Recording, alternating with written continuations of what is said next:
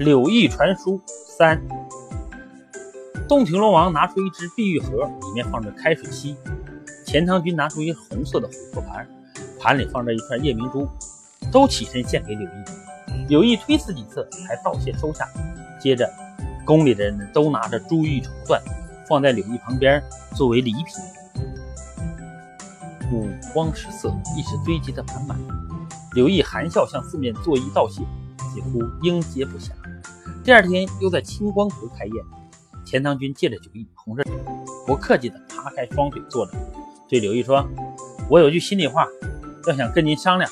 要是您答应呢，大家都皆大欢喜；要是您不答应呢，大家面子上都过不去。”柳毅道：“请您先说是什么事情。”钱塘君说：“泾阳小龙的妻子就是洞庭龙王的爱女。”她有着善良的性情，美好的品质，亲戚们都敬重她。不幸受到了那个坏小子的凌辱，现在总算断绝了关系。我们打算高攀一些一位像您一样有道义的人，世世代代成为亲戚，使得受到恩德的人懂得怎样报恩，怀着仁爱的人懂懂得怎样施爱。这难道不是君子行事有始有终的道理吗？柳毅听了，严肃地站起身来，忽然笑了一笑，说。我真不知道您钱塘君这样不明事理。我早先听说您气盖九州，水漫五岳，来宣泄自己的愤怒，又看见您挣断铁链，扯倒玉柱去救别人的急难。我想世界上刚直英明的人，没有谁比得上您了。如果有人冒犯您，您不怕牺牲去抵抗他；如果有人对您有恩，您不惜生命去报答他。您真是个大丈夫啊！可想不到，在大家高兴的时候。您竟会不讲道理，用威势来吓唬人，这不是太叫我失望吗？钱塘君感到很惭愧，局促不安的连忙起身谢罪，就再也没有人提结婚的事情。此后，柳毅要告辞回去，洞庭龙王夫人另外在前景殿设宴饯别，宫里的男女仆役都出来作陪。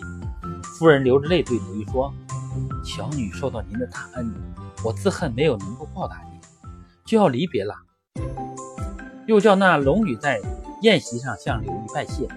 夫人又说：“这一分别，难道还有再见面的时候吗？”柳毅昨天虽然拒绝了钱塘君的请求，可是此刻在宴席上见到龙女，心里还是十分留恋的。龙宫送给柳毅许多奇珍异宝，他就由原路回到湖边，有十几个人挑着行李跟他走，陪送他到家里才离开。于是柳毅就变卖了一些珍宝，所卖的不到百分之一，那他的财产也已经有上百万钱。那些附近有名的富家都比不上他了。后来他娶了个姓张的女子，不久生病死了，又娶了韩家的一位姑娘，只有几个月又死了。柳毅便搬到金陵去住。没有妻子的日子，柳毅常常感到寂寞，就想再找一个新的配偶。有个媒人给他说了一个姓卢的姑娘，长得聪明美丽，是范阳人，父亲名叫卢浩，曾经做过清流县县官，晚年喜欢仙道，独个进山修行，现在不知道到哪儿去了。这位卢家姑娘前年嫁给清河张家，不幸丈夫就死了，母亲联系她年纪轻轻，要想给她找个适当的人再嫁。刘毅觉得卢氏卢氏不错，就挑选了个好日子举行婚礼。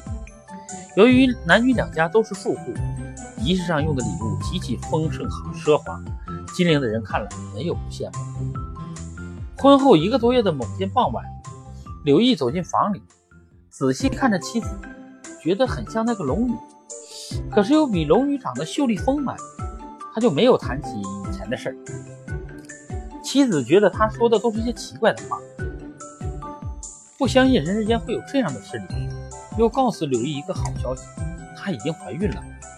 柳毅从此格外关心她。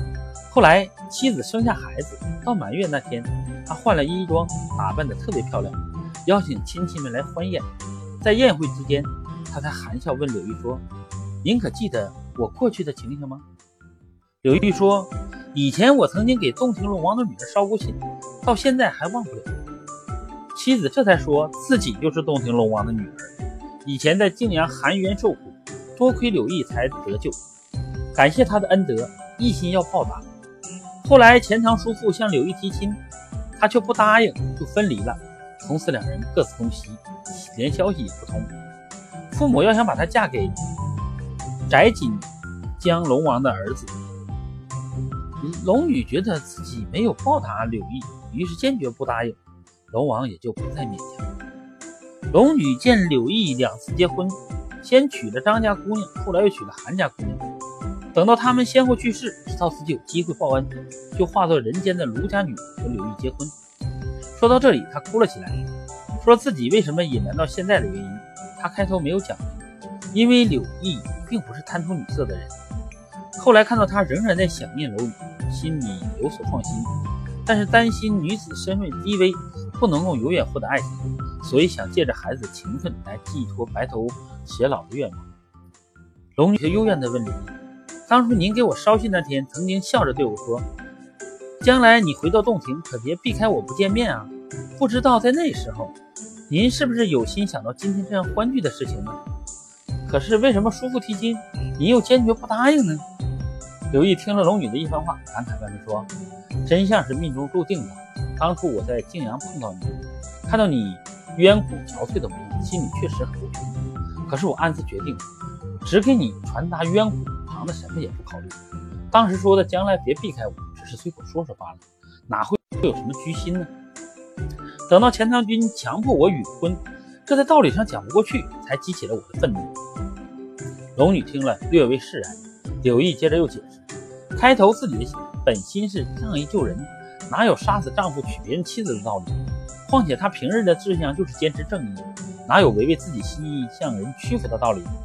可是到了分别那天，看到龙女依依不舍的样子，柳毅的心里却悔恨难过起来。如今可好，龙女是卢家的女儿，又住在人间，那么她当初的意愿并没有错呀。龙女很受感动，哭了好一会儿，又对柳毅说：“虽然我不是人类。”但是心肠和人类是一样的，希望你不要嫌弃我，我一直想报恩。我们龙能长寿万年，我愿意和你分享我的寿命。柳毅没有料到自己做了龙宫的驸马，还踏上了成仙之路。从柳毅和龙女住在南海仅仅四十年，住宅、车马、饮食、服饰的豪华，就连王爷家也不能超过他们。柳毅的亲族也得到不少好处。柳毅的年龄一年年增加，容貌却不见衰老，南海的人都觉得惊奇。开元年间，皇帝一心想做神仙，到处访求有道术的人。柳毅不能安居，就和妻子一起回到洞庭。此后十多年里，谁也没有见过他的踪影。到了开元末年，柳毅的表弟薛姑原在京城附近做县官，降职到东南地区去。他坐船经过洞庭湖。正眺望着晴空水色，忽然看见远远的波浪里涌现出一座青山来，船夫们都害怕的很，说那里原来并没有山，恐怕水妖在作怪呢。说话的时候，那只船已经靠近了山，只见从山边飞快划出一条彩船，向薛姑迎了过来。彩船里有一个人喊道：“柳公差我们来伺候您。”薛姑忽然想起柳毅的事儿，赶快上了彩船，驶向那座青山。山上有着和人间一样的宫殿，柳毅站在宫殿当中，前面排列着乐队，后面陪侍着漂亮的侍女。宫里的陈设布置要比人世间好上许多倍。